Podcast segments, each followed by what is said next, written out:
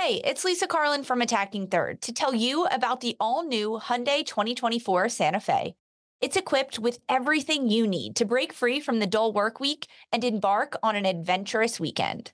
The Hyundai Santa Fe features available all wheel drive, standard third row seating, plus available dual wireless charging pads, ensuring that you can take on any adventure. It's ski season, and with the all new Hyundai 2024 Santa Fe, I can easily load the car with all my gear plus my friends in the third row and make it right to the base of the slopes with all wheel drive. Learn more about the all new Hyundai Santa Fe at HyundaiUSA.com. Call 562 314 4603 for complete details.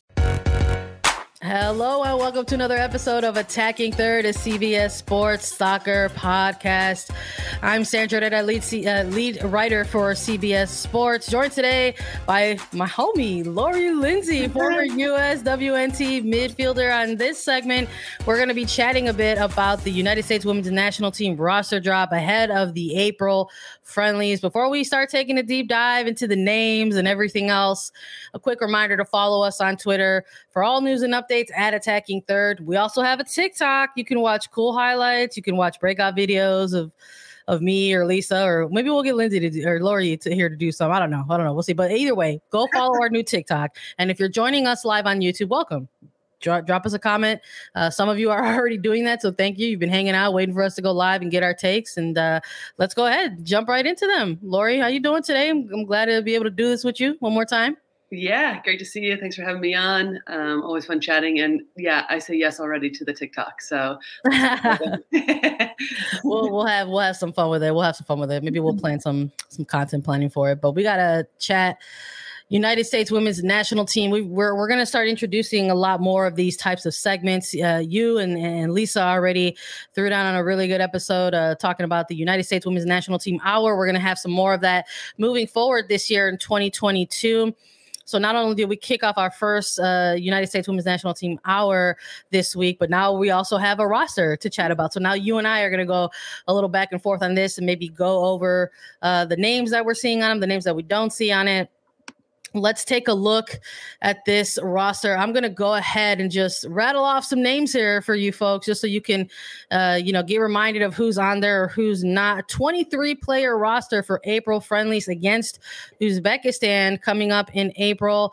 Three goalkeepers: Bella Bixby, Aubrey Kingsbury, Alyssa Naeher. Seven defenders: Alana Cook, Abby Dahlkemper.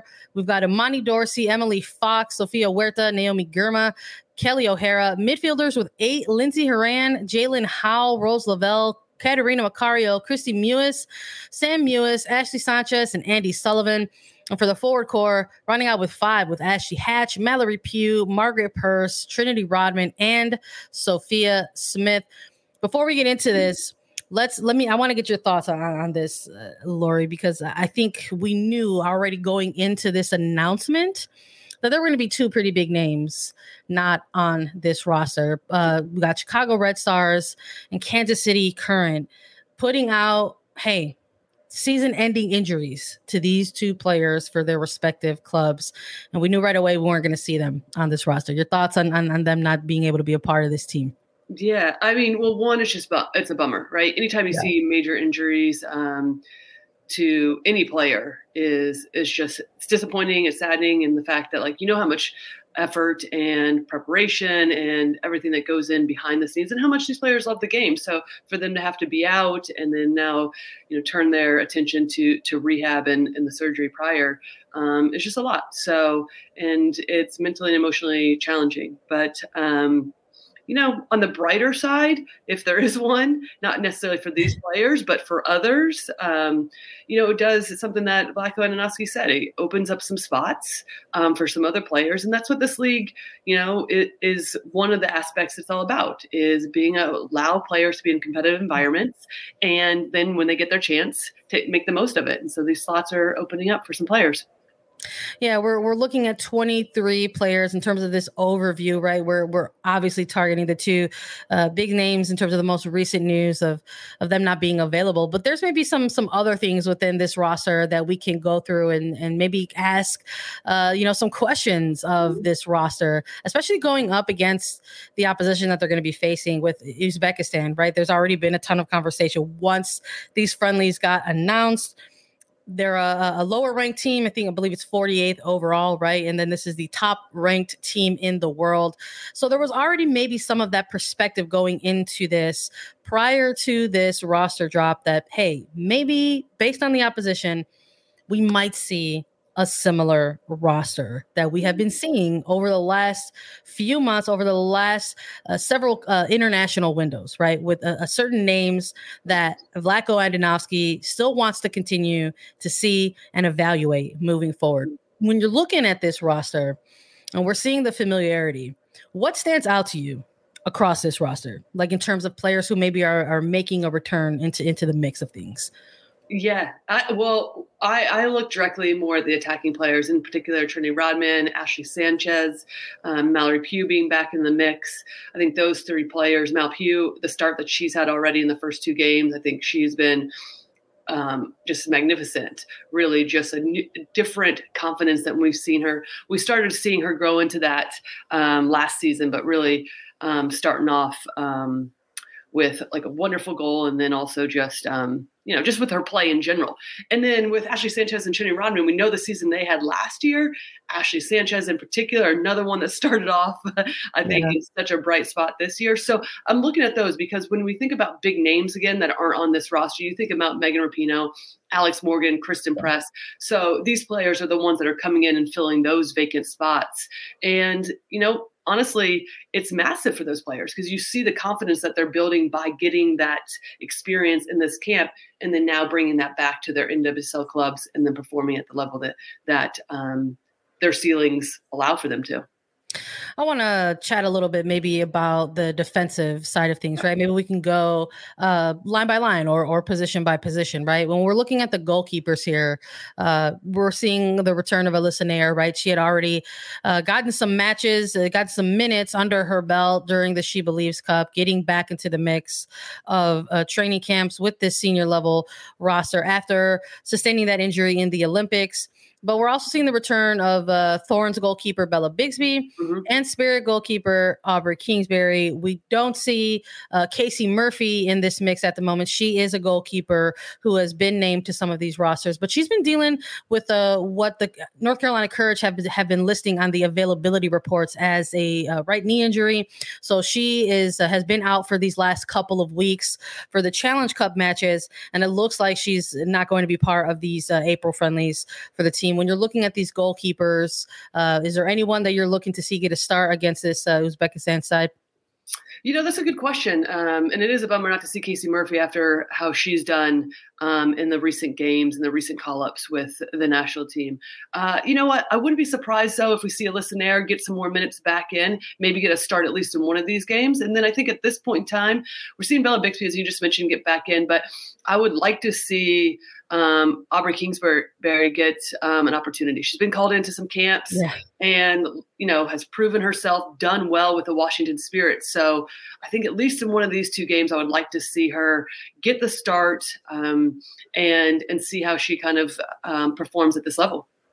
Yeah, I'm with you on that. I think what we saw out of this player, I think even at the tail end of 2021, right, in terms of those Australia friendlies and then rolling in to 2022, Casey Murphy showing uh, she can hang with that goalkeeper union, right? So hopefully that knee injury is more just sort of a precautionary tale of just sort of taking things slowly and seeing how things go along. But you know, when this when this type of stuff happens, right, they're kind of presented as opportunities, right? So we'll see what happens. I, Kingsbury has gotten a couple call-ins, right?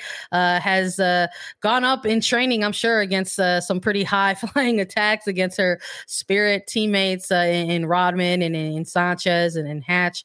So uh, I think when it comes to the opposition in, in, this match, when we're looking ahead to Uzbekistan, I would I would like to maybe see one of these games uh, go to Kingsbury, maybe at least get a half in, at least to sort of see how we're looking here. Uh, something else that we need to talk about a little bit in terms of big names, right? When it comes to this teams, or um, maybe not the biggest names. It depends on who you're talking to or who's a fan of who, right? Mm-hmm. But when it comes to familiar names, names that have been with this team for a very long time, you know, I know we've we've been covering this team as extensively as we have. We've we've been in those press conferences with Vlatko Andonovski. He's he's he's mentioned that this window of time, that these last several months and a couple months moving into the future here ahead of CONCACAF qualifiers that he wants to utilize a lot of these matches, a lot of these international windows to ensure that players who are part of a larger pool continue to get more evaluation, right? And continue to get more time in the pitch. And he has been asked relentlessly by media, right? As we've heard and seen in some of these cases, where's where's Christen Press? Where's Alex Morgan? Where's Megan Rapinoe? You know, where's, you know, have you talked to them? What's what's the conversations like? And he has uh, he has answered these same questions multiple times, and I think in his most recent conference, he made the the joke about like, hey, like there's a reason why you don't call in certain players mm-hmm. any, eh, you know, more. And then he made the uh, the joke about a Mia Hamm or or Julie Foudy. But then he further expressed like, you know, that these players wanted to see them getting time with their NWSL clubs, right? Mm-hmm. So when we're looking at a player like Christen Press, when we're looking at a player like Alex Morgan, just getting a couple weeks out there in terms of actual matches mm-hmm. uh, with their new respective clubs. Um, are you like in agreement that this maybe isn't the window to see those type of big names, considering that these are two friendlies against uh, Uzbekistan, or are you looking to maybe, or are you looking to maybe see those type of players get into a camp like this and go against a team that they haven't faced before? Yeah, no, I, I, actually think that it makes sense that they're not in. At first, I was a little bit thinking that Lisa Christen Press would get back into the mix um, with how she started the Challenge Cup in the first two games. She looks lively, she looks healthy, she looks like she's having a lot of fun. I thought at least she would get a call in for yeah. sure. Um, so I was a bit surprised on that just to get her back into the mix. And I yeah. think, you know, one thing that Lisa and I talked about last night in the new segment is, you know, having a little bit of that balance between – some of um, the veteran players and some of the new experience. And, you know, I think a player like Becky Sauerbrunn has provided that. Um, she's not even in this camp. So, um, a little bit surprising in that, to just how long Christen Press has been out, but then also completely makes sense as well. You have a lot of injuries. You need to get players time because you have some, as we've mentioned, that are going to be out for significant amount of time. So you have yeah. to be able to give players. You know what Christen Press can provide you. So yeah. continue to get experience. I mean, we knew that um, in, in case of point, it's like a Trinity Rodman, right? Wasn't originally on the She Believes Cup. Then there was an injury. She's brought in. She's brought in right away, right? So yeah. just keep giving these players. And there's only four matches until they have to choose the four national team matches for the choose a World Cup qualifying roster. So yeah. not a lot of significant time together. And again, you know what you can get from some of these um, veteran players. Really have to get a, a good look at what players, how they can perform against different teams moving forward. Yeah, I'm with you on that. I think with such a limited window of games, this is really the time that the coaching staff has to try to continue and evaluate some of these players uh, ahead of that qualifying competition that's going to take place this summer, right in July, mm-hmm. and it's going to be away. They're going to be going to Mexico, right? So they really want to try to settle things out you know, but I'm a little curious. I think you brought up a really good point about Trinity Rodman. I'm with you on that. I, I do wonder if maybe like the timeline of things with with the naming of this roster, right? The making the phone calls, the sending mm-hmm. out the emails to players, like telling them like, hey, like we want you as part of this camp. I do wonder with the timeline of things now with with with Lynn Williams and her injury being announced very very recently, right on the tail end of uh, Davidson's uh, injury announcement. I do wonder if if maybe there's already conversations being had about possibly getting players into this camp and, and growing it a little bit more. So I'm mm-hmm. Bit curious if if maybe after some of these performances, maybe we're gonna have a midweek match that happens in Challenge Cup. you know, maybe there's going to be an extra email that's sent out or an extra phone call that's made like, hey, like uh, how about getting into uh, this senior camp with us and, and ahead of Uzbekistan? So um you know whether or not there is still time to to get somebody like a Christen Press, you know, into the mix of things, and and like you said, at least start to start, you know, reintegrating yourself yep. back into the mix in terms of moving on from from from names, familiar names that are missing, but surprising names back in in the mix for for this roster. Who who's standing out across this roster as uh, players who are sort of you know are those ones reintegrating back with the team? Yeah, I mean, I think you know. Um, getting Emily Fox continued minutes. I wouldn't say she was really somebody that you've reintegrated because she's been in the um, been in in the more, the more recent camps. But see, I mean, she's been excellent um, yeah. with Racing Louisville as well. I mean, that's a much needed position, one of the outside backs. Um, so I, am happy to see her continue to see when she went down with that injury the other night um, in their game. You could see how important she is, right? And just in terms of the. What she brings and solidifies in their back line. So it's good to see her in the mix as well. Um, you know, Sam Mewis is one limited minutes right now with Kansas City Current. So I I would like to see her to continue to get more minutes and kind of get back to the the Sam Mewis that we're we're used to seeing, right? Which is like her range of passing, her ability to be able to open up games.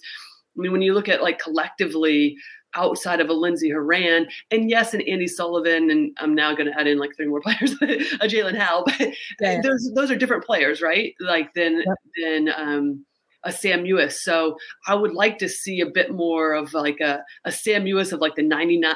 I said this last night, 1999. Goodness. I'm all over the place. 2019 World Cup where Sam could like drop deeper, open up the game. We haven't seen that, in my opinion, in the most yeah. recent years with her. So um, she's a player that I would really like to kind of see um, yeah. back in in that way.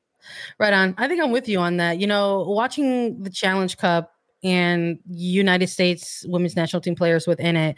When you're looking at someone like Mewis, I, I was kind of keeping an eye on that sort of, you know, minutes restriction, right? Yep. Having that week one going 45, I thought, okay, like maybe against Chicago, like maybe we'll see growth in that. Maybe we'll see like 60 minutes, but uh, it was it was 45 and 45 for those yep. opening two weekends. So I, am with you on that. I'm a little curious to see, um, you know, how how she's going to be doing or what the conversations are going to look like, uh, you know, with that midfielder specifically ahead of facing uh, Uzbekistan, or, or is this still going to be, the, you know, those types of friendlies where you know, where Vlatko Andonovski is like, okay, kids, here are the keys, take the car and run. You know, like, are we yeah. going to see a player like Howell maybe get tasked, uh, you know, mm-hmm. as as part of that minutes restriction? Like, is Sam Mewis going to go 45 and is Howell going to come in and maybe they adjust some things a little bit mm-hmm. in in that middle uh, third. In terms of the the the back line, I know we're looking at uh, names reintegrating themselves as well with this camp. We're seeing the return of Imani Dorsey in this roster, someone who had to unfortunately, you know, pull out of uh, you know the January and she believes Cup due to uh, an injury, but having a couple Challenge Cup games under her belt and some really good ones. Honestly, she's been really mm-hmm. active for Gotham FC out on that flank, so she's making a return back in, and also Naomi Girma getting back into the mix here with the U.S. national team in terms of that back line, which we know is going to have some major holes, right? Mm-hmm. Especially in the center back position. Mm-hmm. No Tierna Davidson. We're not going to see Becky Sauerbrunn. Uh, again, it's another one of these areas where it's it's obviously going to be uh, you know an opportunity for some of mm-hmm. these players. Who is going to step up? Who or who do you want to see maybe get some minutes or slot into some of these roles? Yeah, well, not surprised about Naomi Girma. I don't think that I, I would make the argument that I'm not sure she would have been on this roster if you didn't see Tierna Davidson or Becky Sauerbrunn out. But that is um, the unfortunate reality for those players that are injured, but also a blessing for a Naomi Girma to, to be able to get in and, and make her make her case, right? I mean, that's what it's all about is taking your chances. But really, the person or the player that I have my eye on is um, Sofia Huerta. Um, I, I, really enjoy her as a right back. I think she's um, building confidence in that position, and you know, I think this would be interesting games because typically with the NWSL, we see a much more transitional style of play. Mm-hmm and then we come in and um, first time that the U.S. is going to be playing against Uzbekistan, and it's going to mirror what they're going to see in in qualifiers. I think a lot, not necessarily teams just completely sitting back, but at least being in a little bit more of a medium block. Going to be difficult. We talk about it all the time on how the U.S. is going to break these teams down. And I think that's the test in general for all of these players, but in particular, somebody like a, a Huerta who likes to get forward, right? And can she bring a little bit of that that we've seen some of her sophistication and being able what ball she's playing in, um, who who is she combining with? We've seen her pinch in more centrally with OL Reign, which I really enjoy. She scored a great goal off of her ability to get inside um, in their opening match in the Challenge Cup. So really, I think it, it it's about her positioning that I'm looking forward to and, and what she can bring because that position to me is wide open. We don't see Emily Sonnett on the roster either. Um, so this is a great opportunity, I think, for Huerta to be able to, um, you know, make a case of her getting quite a bit more minutes and at least some, a couple um, starts in these next two matches. Yeah, it's it's it's been absolutely like quite the story arc to, to sort of follow, right? When it comes to uh, an individual player and, and their individual performances, uh, you know, with the, the national team, sort of, uh, you know, years back we're talking 2017 right? Sort of getting into the mix you know and and, and being tasked with some different things positionally and then just sort of fast forwarding to 2021 right? And being with OL Reign mm-hmm being connected with somebody like Laura Harvey, someone who is not unfamiliar with the U.S. Uh, national team uh, in terms of their needs and what they're looking for, and having a coach like Harvey kind of recognizing those things, right? Maybe putting two and two together and saying, you know what, I got a lot of talented players here on this on this Reign side. I know Sofia Huerta isn't unfamiliar with this fullback position but we got to start getting her sometimes and maybe it's a one of it was one of those like high risk high rewards types of things and we saw later down the stretch in 2021 with Huerta getting more time at this position, almost kind of like getting stronger game by game, right? Yes, and now we're here in 2022, and she's got a couple games still at that same possession uh, position, excuse me, with OL Reign and still making an impact for club, right? And yeah. then seeing uh, some of that kind of translate onto the pitch at the international stage at the senior level, which is going to be huge for this team if they end up kind of yeah. starting to solidify that role which i am in agreement with you i think it's a mm-hmm. little bit wide open right now so she she's absolutely a player i think on that defensive line that people have to keep keep an eye on and i wouldn't be surprised if maybe someone like an imani dorsey also gets some time yeah. uh, at, at, that role you know with two matches that are coming up into play uh, because what we've been seeing out of imani dorsey over these last couple weeks in challenge cup when we're looking at the activity from gotham's line it's even just just sort of seeing like that specific player and a player and their their passing map, right? And just kind of mm-hmm. outrageous. So I'm I'm excited to to see some combo of, of Huerta and, and, Dorsey getting some time uh, out on the pitch. Maybe to close things out, let's show some love to the forwards a little bit, right? let's let's talk yep. attack, attack, attack. Let's talk yep. goal, goal, goals. Listen, the one of the first things, one of the first narratives coming out of the announcement of these friendlies was like Uzbekistan Yep. there better be some goals like that mm-hmm. was the kind of you know that was kind of the perception that uh, some people were having uh, when the announcement was made they were like this is going to be the you know the first time that either of these teams have played each other in their respective programs histories and not only that you have a number one going against a number 48 yep. so a lot of folks are going to be looking at these five forwards for now mm-hmm. saying produce some goals. So when we're looking at this forward line, Lindsey, who's sticking out and who do you want to see have uh, an impact during this international window? Well, the two that really stick out right now is the two that I've been incredibly impressed with early on in these Challenge Cup games, which is Sophia Smith and Mal Pugh. I think that they have been, I think their movement, their um, ability when they're on the ball is, is dangerous, their movement off the ball. And I would say neither Chicago nor Portland looks the way they do or is performing the way that they are uh, without those two players. They would look completely different. I think they draw so much attention. So those two players, I would like to see what that looks like um, against the in these two matches. Again, going back to kind of the same you know, not much has changed. There's a reason why, obviously, COVID restrictions and stuff that we've talked about, getting teams over here. There's a lot that goes in, right? Yeah, to yeah. who comes over and plays. We know Absolutely. that. Um, but also, there is something to be said about these teams being tight defensively and mirroring, as I mentioned, what some of the qualification teams are gonna um, gonna look like. And how do these players create space? What does their movement look like uh, when there's not as much space? Because you know, the game against San Diego for Portland the other night, it was pretty transitional game, fun to watch, exciting. But that opens up and plays right into Sophia Smith's hands because she's agile. She wants to move. She's direct. She wants to take players on, whether she's just running to get into a position and goal or she's with the ball. So, not going to have that much room. So, how can she create how can she link link up can we get a little bit more nuanced and precise with our final passes with our combination play um, so those two for sure i'll be looking yeah. for but also Catarina Macario listed as a midfield I don't really care where she's listed. She's been playing as a she's been playing as like a withdrawal nine. I think that's yeah. I really like that role, yeah. especially depending on who's playing underneath her. I think um, Ashley Sanchez has proven that she can make those runs in behind. So it's really to me less about maybe the individual player, but the mix that um, Vlatko puts in and start to see who's really working together. Because we've seen for Washington, Trinity and Ashley linking up really well with yeah. some with some fun little combination play. But can others start to do that, right? So um, that's that's more is what I'm looking for. Just a bit more precision, um, being a bit more decisive, um, and who can bring that together um, in terms of combination play. Yeah, I'm with you 100% when you're talking about Pugh and Smith and what they mean to their respective club teams. Uh, with only the five forwards listed, I love that you brought up Catarina Macario, right? Someone that we've been sort of seeing playing kind of that, that lower role a little bit alongside this uh, this attacking core, right? That's mm-hmm. presented, mm-hmm. uh, you know, on on the pitch.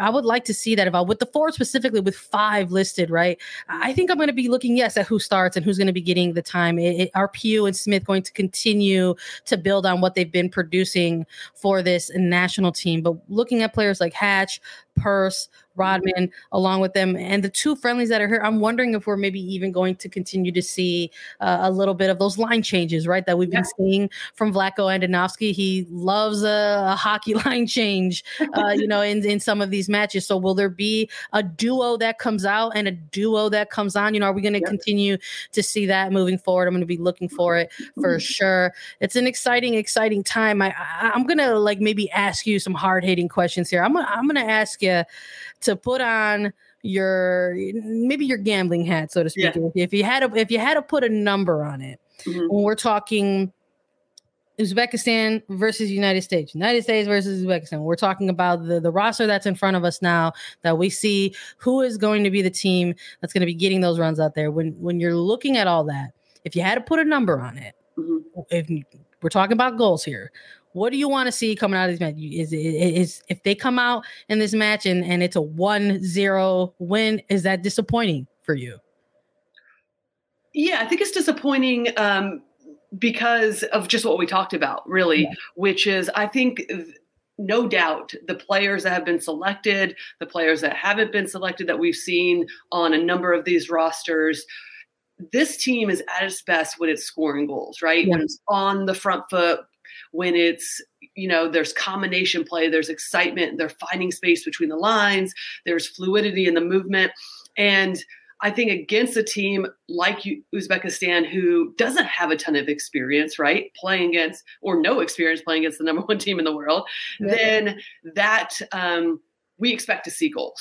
We expect to see goals from this team. However, it's more about what leads up to the goals, in my opinion, um, and the the finishing product would be just the icing on the cake because if we are seeing that fluidity if we were seeing better balls whipped into the box right that are, are dangerous and not just floated in and and are hopeful if we are seeing maybe um, different textured balls that are like maybe not in the air right maybe they're whipped across right in behind or um, cutback balls, then no doubt will we see goals, in my opinion. So 1 0 would be disappointing for sure. And I think that would be disappointing across the board for everybody that's called in. Yeah. Um, however, it, it is a bit more about the control of the game and getting more players involved. And as I mentioned, like somebody like a Huerta, right? Who we oh, know oh, yeah. can get in. So um, I don't know if I could put a number on it, but to me, I'll be looking for more of that, like, yes, cutting edge. These players yeah. are called in for a reason, right? All the things that we've just mentioned because they've been mm-hmm. started off really well. They deserve this call up for their play in the league. Yeah. Exactly what we expect from this league. And uh, and I hope they build on that confidence for themselves because this should be fun, right? It should be fun. It should be fun and exciting time. We're a year out from the World Cup, hopefully, because we qualify, right? So it's more about for me like seeing that joy and like oh, yeah. another level yeah, I'm here with you for sure, especially with this group of mm-hmm, players. right? This this younger group of pay, players, this sort of expanded pool of players that that Andonovski has been calling in. You want to see that. You want to see ha- want to see him having fun. You want to see mm-hmm. him, you know, finding joy on on the pitch. You know, uh, both in their individual performances and also with their own you know teammates that what they're there you know collectively as, a unit. But uh, it's going to have to happen uh, with a whole team performance right? We're going to want to continue to see the continued development of, of some of these younger forwards chatted a little bit about Mac- Macario. We're going to want to continue to see that as well. Uh, you know, especially alongside uh, Rose Lavelle. You know, we we started to see something special kind of brewing there, but un- unfortunately, in those previous matches in February, Lavelle coming out as a precaution, and we saw Macario continuing to sort of build out, and then yeah. had the had a couple bangers of her own, right? In in She Believes Cup. So hopefully, with these two kind of reuniting uh, in the national team camps, maybe we can continue to see a little bit more of that development moving on. But uh, I'm with you. I, I, don't think we can put a number on it, but I would love to see definitely. I would be disappointed if it's like a 1 0 type matches. I, I, I want to see multiple goals here. I want to see some fun. Yeah. I'll, I'll just add to one point because I think you make a. Um, you, uh, I like what you said about Catarina Macario, and she she came to life in the She Believes Cup. I think there's one aspect of like, yes, can we find that cutting edge? These young players coming in and now knowing like, hey, you might not get a ton of chances at this level, you have to be able to put those away. And I think we started to see that after a little bit of an exterior, extended period of time for like a Macario. When is she going to break out? When is she going to break out? Yep. Now, can you add on to that, right? And continue to like really start to take hold of this team. I love it. We're going to be watching for it. We're going to do recaps of it. We're going to do previews of it. We're going to be here with all of the coverage for United States women's national team moving forward. Hey, everybody. Thank you all so much for joining us. We appreciate you as always, jumping in on the live, hitting us up with your comments and questions. We appreciate all the engagement as as always. Thanks so much for listening to this episode of Attacking Third. Thanks for joining us on YouTube. Follow us on Twitter, and you could do that now at Attacking Third. You could do that on TikTok for so much more. We're on Apple Podcast, Spotify, Stitcher, anywhere you listen to your shows. We're available as video. Hit subscribe if you're already joining us on the live. YouTube.com slash attacking third. Thank you all so much for watching. Robert Half research indicates nine out of 10 hiring managers are having difficulty hiring. If you have open roles, chances are you're feeling this too. That's why you need Robert Half. Our specialized recruiting professionals engage with our proprietary AI to connect businesses of all sizes with highly skilled talent in finance and accounting, technology, marketing and creative, legal, and administrative and customer support. At Robert Half, we know talent. Visit RobertHalf.com today. On this segment, Challenge Cup Match Day 3 preview. We've got a ton of games to get in through. It's midweek action for NWSL. But first, a quick reminder to follow us on Twitter for all news and updates at Attacking Third. We also have a TikTok. You can watch cool highlights, uh, some segment breakout videos from us here at Attacking Third. You can watch us at video as well at youtube.com slash attacking third. Be sure to subscribe. Go, go subscribe to the TikTok, everybody. It's going to be a lot of fun you're going to catch uh, all kinds of good stuff and who knows maybe lisa and i will surprise you on the tiktok once in a while so go ahead and check it out how you doing oh, today lisa you excited we got a tiktok does that mean we're doing like a an in sync dance, like a choreographed dance. Is that what's on TikTok? I am a grandma. You know I am a grandma when it comes to this stuff. it might just be me like reacting to things too. Like I might just be, I might just hit someone with a "oh no," and then like a clip of like a like a clip of somebody getting magged or something. We'll we'll oh, see. I don't know. People can let us know. Let us know what you want to see. Uh, we always love to hear. We can get creative on there for sure. We can get creative. We can get creative with this. We can get creative with that. Sandra, I'm good. We got midweek action, which uh, it comes fast and it comes hard because no, it's Friday, Saturday maybe three days off for these players to travel, get a little rest and recovery in. And and same as us for us as preview recaps, this broadcasters traveling back to to cover some games um, and then more matches this weekend so it's quick this is this is when things get intense and dicey because now we're also seeing match day three. So we're getting a little bit of repeat so far in the tournament. Teams are now playing away for the first time, they're now playing at home for the first time. There's a lot of ups and downs, but um, I'm hyped for this and hyped to chat to you about it. How are you on this lovely midweek? I'm I'm doing okay. Uh, you know, I I am like a, a, approaching this with enthusiasm because there's some news that we're going to get into where I'm sure you and I are going to be like, what is going on? But I'm still approaching this with some enthusiasm because this is our first opportunity to do a bit of uh, midweek action for for NWSL. This is the first uh, week in Challenge Cup tournament where they're going to uh, some teams are going to be on a quick turnaround, like you mentioned mm-hmm. already. Let's maybe look at a rundown of of the slate of the matches that are going to be taking place this week on Wednesday, March 30th. It's going to be Orlando Pride versus Gotham FC, Chicago Red Stars versus Racing Louisville, Washington Spirit versus North Carolina Courage. All these games kicking off at 7 7:30 Eastern Time. Houston Dash versus Kansas City Current at 8:30 Eastern Time. And uh, we have again once more NWSL action after dark, Portland Thorns versus Angel City at 10 p.m. Eastern. So, a lot of games for folks to take a look at over Wednesday. Five games total. We're going to be uh, missing out on a couple teams, but uh, there's a, a, huge slate here that we're going to have to get through, and we're going to let everybody know about how we feel about some of these matches, maybe a couple key ones to watch on Wednesday in case you can't watch all of them. Uh, and uh, we're also going to go ahead and give you our picks because we like to do that here on Attacking Third. But before we take a deep dive into these matches, my gosh, Lisa, we're gonna have to mm-hmm. go through a little bit of an injury report here oh, before gosh. we start getting into these matches. And I'm just like, geez, it just and, feels like one after the other. And it's not just like a light injury report, which happens. Players get nicks and nabs, and, and we see them on the injury report, questionable or out. But we have a couple SEI season ending injuries that we have to touch on. It's devastating. These poor players. I, I feel so bad for them, Sandra. Yeah, I think we should just hop into it, just sort of how we've been getting the the news as it's been rolling out.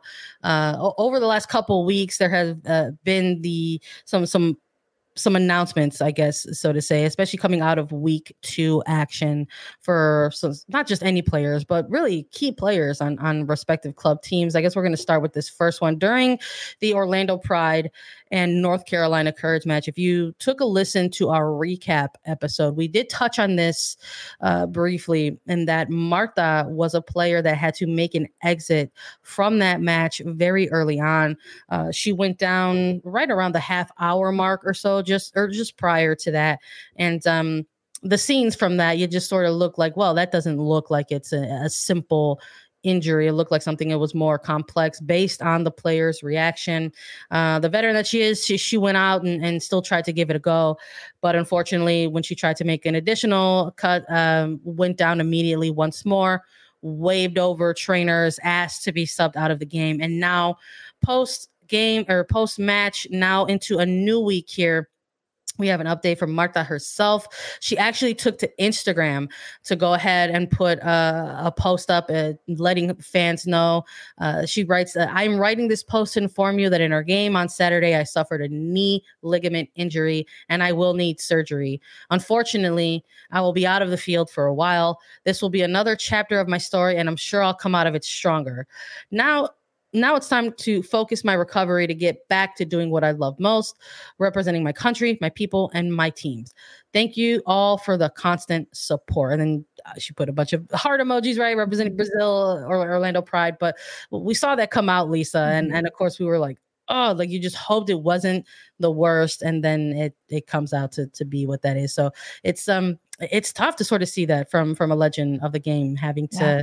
to go out like that with an injury. It, super devastating. And when this injury happened for Marta, she she jumped up and landed. Mm-hmm. And as soon as she landed, she took to the ground. Uh, yeah. She did continue playing for a little bit, which um, that happens so many times with injuries because it's an initial pop and then you can continue playing, but ultimately coming out. And this is probably one of the most uh, this is one of the more vague announcements than the other two that we have to to report on because it just says a knee ligament injury right. and that she will be yeah. out of the field for a while. So uh, that's unsure if that's season ending injury or if that's just a few months of the challenge cup there's a number of different things i mean becky sauerbrunn she had a, a, a knee scope done which is a minor knee surgery and and you can walk and run almost days after that surgery happened. So Becky Sauerbrunn hoping to be back by the regular season, but unsure about Marta for Orlando Pride. But this is a really big loss for the Pride. And, yeah, and we'll absolutely. Talk, yeah, we'll touch on it. Yeah, it's uh it, it's coming directly from the player, right? Mm-hmm. So like you mentioned and touched on it just it just kind of it's vague in the sense where she's just referring to it as as a right ligament or excuse me as an as a knee ligament injury. Uh if I'm sure if people want to try to find highlights, they'll, they'll, try to identify what knee it is or what knee it is or what that means. But uh, nothing from the, the club specifically yet. But I'm, I'm assuming that once she does have surgery, I'm sure there will be some type of update on, on the mm-hmm. success of it or, or, or more details on that. Um, but we had other clubs announcing uh, announcing similar injuries. Unfortunately, Tierna Davidson from the Chicago Red Stars, the club announcing that she also has sustained a season-ending injury, a torn ACL. Unfortunately, this one coming uh, via way of training, so not necessarily something that was impacted during that uh, that that match week one game where they had a win against the Houston Dash, but something coming out post match uh, sustained uh, during training, and unfortunately, she will uh, no longer be part of the Chicago Red Stars 2022 season. And uh, when we're talking about players like Tierna Davidson, we obviously, yes, look at the huge impact that that's going to have for a club like the Chicago Red Stars. But we're looking at a young talent in Davidson and what that means for potentially the United States women's national team uh, mm-hmm. rosters that are going to be announced pretty soon. Yeah, it's all true because of that. And and Davidson not on those rosters because of an injury. This is another huge devastating loss for Chicago. This is a, a, player that Chris Petrucelli, head coach of the Red Stars, built his entire defense around in Tierna Davidson. Um, and now to not have that, she didn't play in match week two, match day two for the Challenge Cup. She was out for that one. Um, and, and Petrucelli saying that it didn't look too good that she would not be playing. Um, and then this announcement coming out about her ACL, just speedy recoveries for, for Marta and for Davidson. Yeah, and then we have one more to get through mm-hmm. here. Uh, I guess another unfortunate uh, season-ending injury. Uh, this one coming via Kansas City Current about Lynn Williams, stating that Lynn Williams also will have surgery uh, after suffering an acute injury to her right leg during the opening match against Racing Louisville FC. So uh, this one uh, coming out from uh, directly from actual match play. So maybe the player feeling some uncomfortability, right? Uh, bringing that up to to to trainers and, and, and physicians and our assumption here is that uh, you know based on on that further testing is done right and then you you get to see that unfortunately it's a ligament another ligament issue. So um another huge loss. I mean this is a player that this franchise just acquired over the offseason. Yeah. Yeah this is a really big loss. Lynn suffered this injury in the opening match of the challenge cup on march 18th when kansas city faced racing louisville. It was actually towards the end of that match. She came yeah. down and came off the field and kansas city had used all of their substitutes and, and their sub windows so they couldn't replace her and kansas city played down the final handful of minutes or so uh, of that match. And um, Williams on the injury report list for match day two. And now this news comes out. Uh, just really devastating to see. There's, uh, this is very, com- this is not that common to have three yeah. really influential players getting essentially the same injury, two ACLs and one a, knee ligament injury specific, specified um, over the course of a two week span. Is that too much impact in the off season? Is that training their bodies too hard? Was preseason too long? There's a number of different factors going into this, and I hope sports science is on top of this. These players all wear tracker jackers, what we called them in college, little devices that track their movement, which leg they push more, which foot they start their sprint with, which foot they land on more every single impact of that. And I hope that the studying is is immediately starting to figure out why this happened, if they were contact or non-contact. This, this is devastating. Three huge players in the league. Yeah, massive, massive, and and obviously we're we're likely going to touch on these players a little bit more as we start getting into these these previews and some of our picks right for the upcoming midweek action. Let's chat a little bit about those games that are going to be taking place again March 30th on Wednesday. Uh, let's take a look at, at maybe what we are considering our biggest matches to key in on this week. We've got two that we're going to take a little bit of a deep dive on here. We're going to start with Washington Spirit versus North Carolina Courage. They're going to be kicking off at 7 30 p.m. Eastern Time. Spirit still on the hunt for their first win in Challenge Cup. North Carolina Courage, the uh, team that's undefeated, right? But also the only uh, team that has two wins in this uh, Challenge Cup tournament. Uh, do you have any team that you're leaning or sway towards one way or the other, Lisa? Who would you be picking in, in this one and why? I think I'm going to pick North Carolina Courage in this one. They are coming off two back to back wins. They're not only leading the East region, but they're leading the entire Challenge Cup with six points in the standings. Um, this is not a rebuild year for Sean Nahas at, at any point. And we've seen the first week from North Carolina, it was like, oh, okay, this is this is fun. It was almost surprising to see what they were able to do.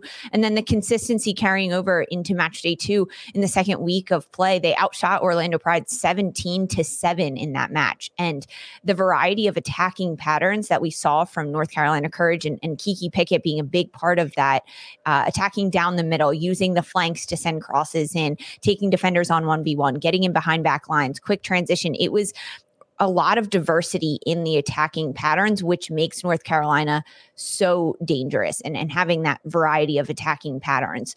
Um, when you look at Washington Spirit, they were without Emily Sonnett last week. So Amber Brooks stepping in and Amber Brooks getting two yellow cards and a red in last week's yeah. match for Washington Spirit. So center back is a bit of a question mark for Washington Spirit right now. That injury report is not out yet about Emily Sonnett and, and who will be in uh, for Washington Spirit, but Washington's also a team that we've seen progressively get better. Their first week, 0 0 draw.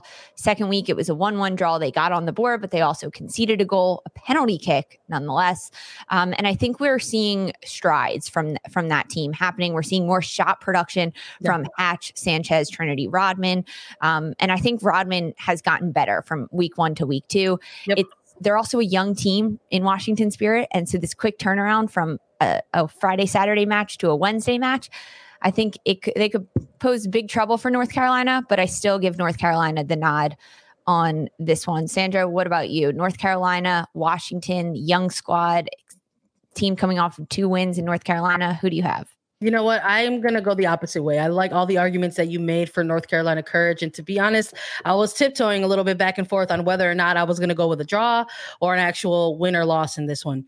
But I'm going to be going towards a win, and I'm going to be giving that to the home side in this one in Washington Spirit. I'm in agreement with what you just said. I feel like if amongst all of the 12 teams that we're watching play in these early weeks of Challenge Cup, I'm looking at the Washington Spirit and I can see progression. I could see growth. I could see in the numbers. I could see it in the way in which they're playing, especially if we're just looking at the numbers, how they went from that week one scoreless draw to this sort of 1 1 draw uh, pre- in the previous week against Gotham numbers far far different in terms of shots on goal shot attempts overall right their xg out through the roof practically. So I'm looking to see some more growth and involvement in those areas. I'm going to hope that maybe they get not just one, maybe a couple goals in this game against North Carolina Courage. But I'm with you on the back lines in this one. There's some question marks for the defense there versus North Carolina Courage. There's not. You know, they have uh, their captain in Abby Erceg, who's uh, really good at holding things down there and helping sustain attacks and absorbing pressure. Uh, and when we're looking at this attacking presence of Washington Spirit. They're showing us that they can get into the into the mix of that final third, but maybe they aren't uh, producing the the breakout goals that we thought we were going to be seeing. But you know, again, we're in the early days of Challenge Cup. Maybe this is the game where we're going to see that. And uh, there's something about watching these two teams play a little bit. I think when we saw it during last year in 2021, the Spirit sort of rising up to a certain uh, level of play when it came to going against a team like the Courage, a team that had had such, you know, a winning culture behind them and, and such big names uh, on on their on their roster and on the pitch. And it's a little bit different for this team this year, right? We we talk about Coach Nahas and how he doesn't call it a rebuild; he called it a retool, and what we're going to see. Mm-hmm. So this is the Courage side that still has those some of those names, right? Where I talked about an Erceg, but there's also somebody like a Denise O'Sullivan who pulls those strings in the midfield. So I think think, yes, could this end in a draw? Sure. But I don't think it's going to end that way. I'm going to give it a win and I'm going to give it to the Spirit. I just think they're going to have more in their attack uh, to make up for what they don't have in the back line at the moment. And I also think they have a little bit more in their midfield uh, compared to uh, to the Courage. So I'm going to go Spirit in this one. We do have a second match, though, Lisa, that we have as our biggest matches this week. We're going to take a look at Portland Thorns FC versus Angel City FC. And we wanted to bring this one up because similar to the the East region game that we're bringing up, sort of having implications in that group. You know, if Spirit get a win, it can maybe sort of tip some things yeah. a little bit. And honestly, in this West region, with this game in particular, OL Reign not playing midweek, this can also shake some things up in the region here too. So when you're looking at the Thorns versus Angel City, Lisa, tell me who you got and why. I have Portland Thorns winning this one. We talked about some question marks in, in, the first biggest matchup between Washington and North Carolina. There are question marks here with Angel City. Savannah McCaskill, she received a red card last week, so she is out versus Portland Thorns. And this is a huge loss for Angel City. We've seen the development of Savannah McCaskill in the midfield for Angel City. Her ability to play make, get on the ball, dribble at defenders, slot passes through to Christen Press, Tyler Lussi up top. So now missing that connecting presence in the midfield for Angel City is is going to hurt Angel City. And we've also seen from Portland Thorns over the last two weeks incredible growth. We, we're seeing a new formation in a 3-5-2 being pulled out by head coach Wilkinson for the Thorns. And uh, they played that in their preseason matches. So they had time and competitive uh, matches with that formation. In their first week, there was a little, there were some holes also going up against OL Reign that can find the holes. However, in in Portland's second match, we saw those holes be filled. We saw them problem solving on the pitch in real time with Klingenberg and and Kuikka out wide being those wing backs in the midfield, making them five up. They create these two v one opportunities on the flanks for Portland Thorns that make them really dangerous. They also have Sophia Smith and Christine Sinclair, the front front two that uh, are, really fun to watch. The veteran Canadian international and the younger Sophia Smith, the United States international these two players together are are growing tremendously. It's really fun to watch.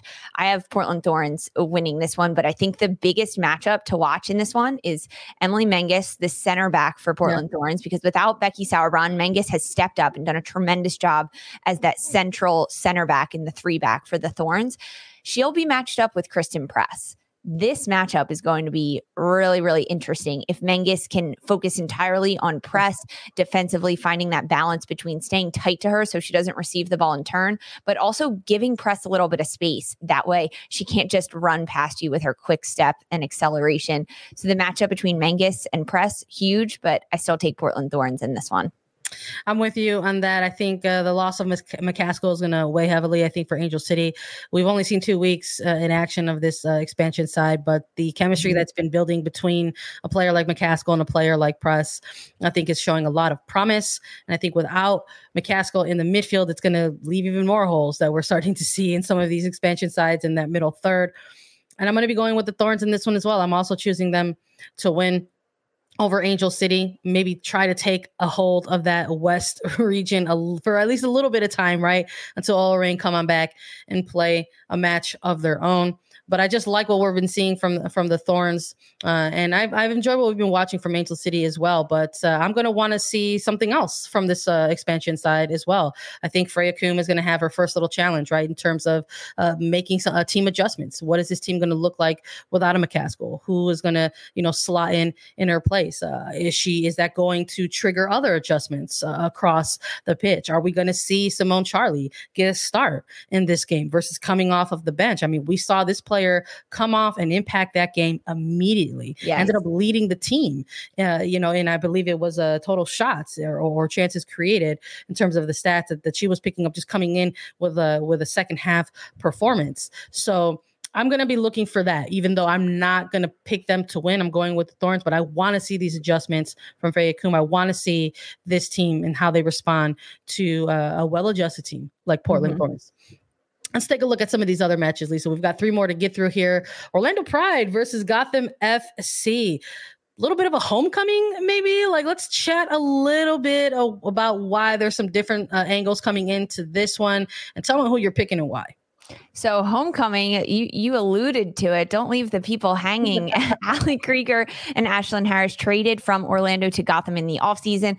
And now Gotham heads to Exploria Stadium in Orlando. Uh, definitely a homecoming for them. I'm interested how the fans are going to react. So that's why I'm really excited to tune into this because Ali Krieger and Ashlyn Harris are loved, especially in Orlando um, for a lot of different reasons. But now they're on the opposition. Are they going to be greeted with some signs? And and s- screaming and shouting and love, or is there going to be a bit of a rivalry there uh, developing between these two? Um, we also saw some drama between these two off the pitch last week. So, can we see that again? Will that happen yeah. a little bit?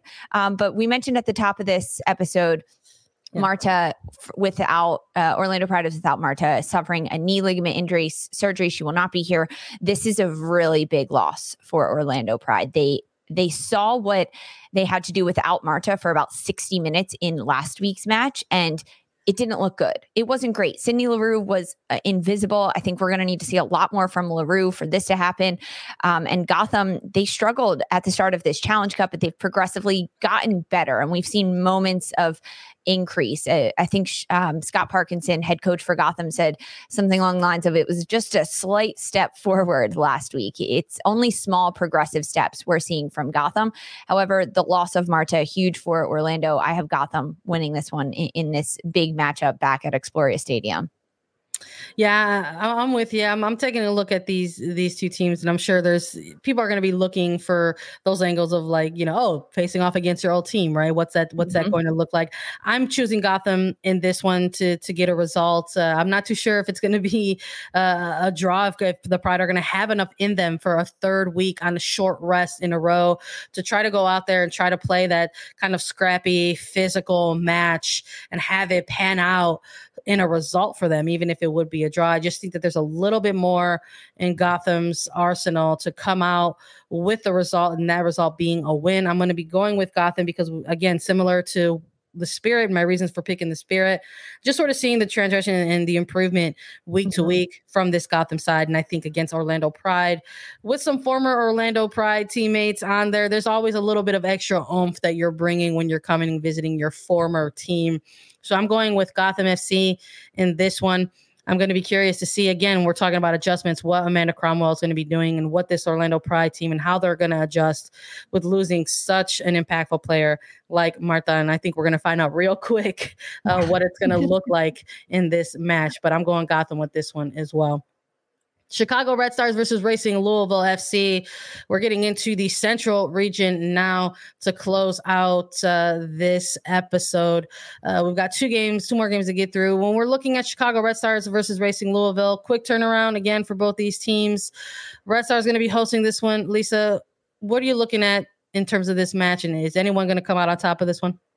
As we mentioned, a number of injuries. Tierna Davidson, center back for Chicago, out for this match, out for the rest of the season, ACL tear. So, um, but we saw that last week. Kayla Sharples slotting into the center back role for Chicago and doing a nice job. Eh, honestly, Kayla Sharples got minutes last year, and she she I think played really well alongside Zoe Morse and and Tatum Milazzo in the back line for Scott or excuse me for Chris Petrucelli.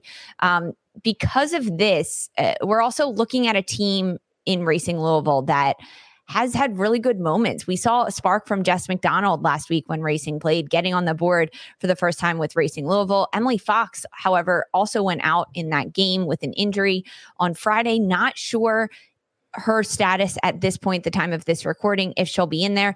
This is going to be a big battle, a big battle in, in, the central region. I have Chicago winning it. I think that their attacking prowess is stronger than Racing Louisville's attacking prowess right now. And this might be a shootout. We might see a number of goals, a 2 1, a 3 2 in this one, but I still think Chicago comes out on top. I love that.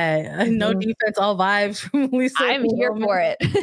so of all of all the matches, you're like, this is this this might be the one that's going to yes. be the shootout. I, I, like that. I don't know if it's going to be a shootout, but I'm I'm still gonna uh, you know go go with a pick here, and I'm gonna after three weeks, I'm gonna go with the home side. I'm gonna say that Chicago's gonna come out with an, an actual win in this one. You know, yes, Tierna Davidson is a, a massive loss for for the Chicago Red Stars side. There's no doubting that, and having somebody like Kayla Sharples is able to come on in and slot in right away uh, for somebody like her, I think is is gonna is a benefit, right? A, maybe a little bit of an X factor for the Chicago Red Stars side. Probably when we're looking at defenders that Chicago has on their roster, could argue maybe the most informed at the moment was a player who uh, went on loan during some of the off season in, in, W League and played in Australia with Adelaide United.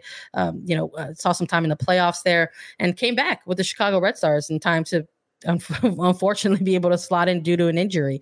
Uh, so we're we're gonna we're gonna see maybe some growth from that, or at least that's what I'm gonna be looking for. You know, after getting that first run out with the team, maybe having a little bit more comfortability in terms of being that central figure in this sort of fluctuating three back that we've been seeing from the Chicago Red Stars. It's gonna be a test, right, with, with somebody like Jessica McDonald, uh, probably barreling down and and gunning for that back line.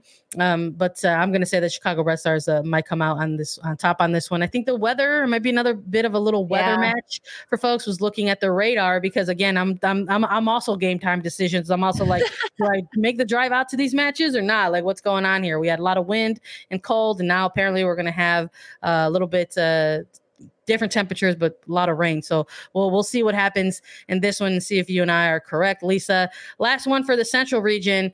Houston Dash versus Kansas City.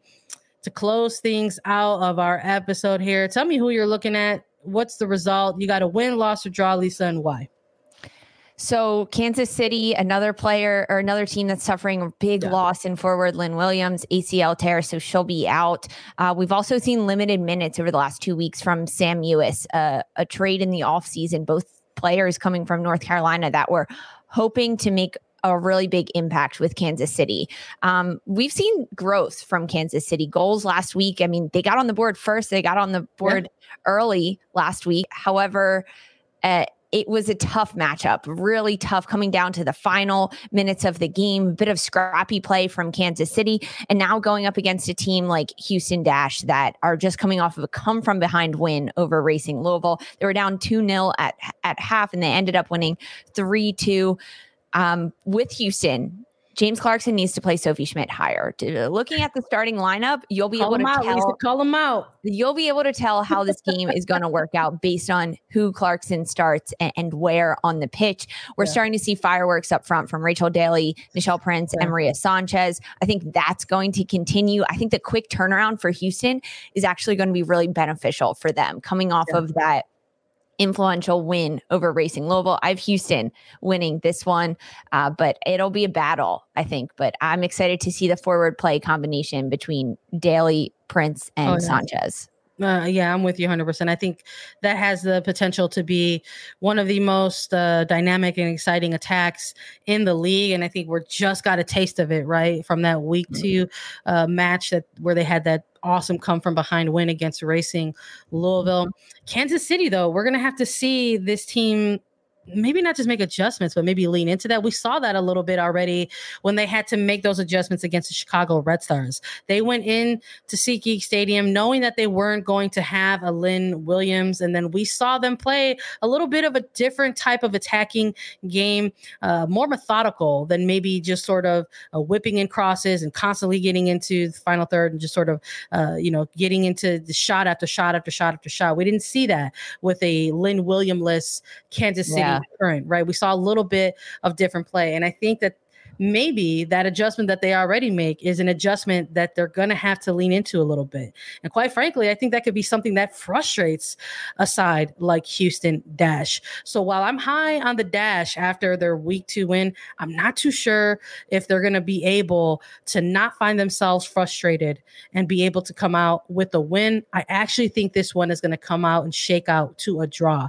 between these two sides, Ooh. but I hope it's an exciting draw for sure. So we'll see what happens, and we'll come back on here on the recap and obviously chat about if we were correct or incorrect. That's the other thing that we love to do here at Attacking Third. Thank you all so much for joining us and listening to our preview and our picks.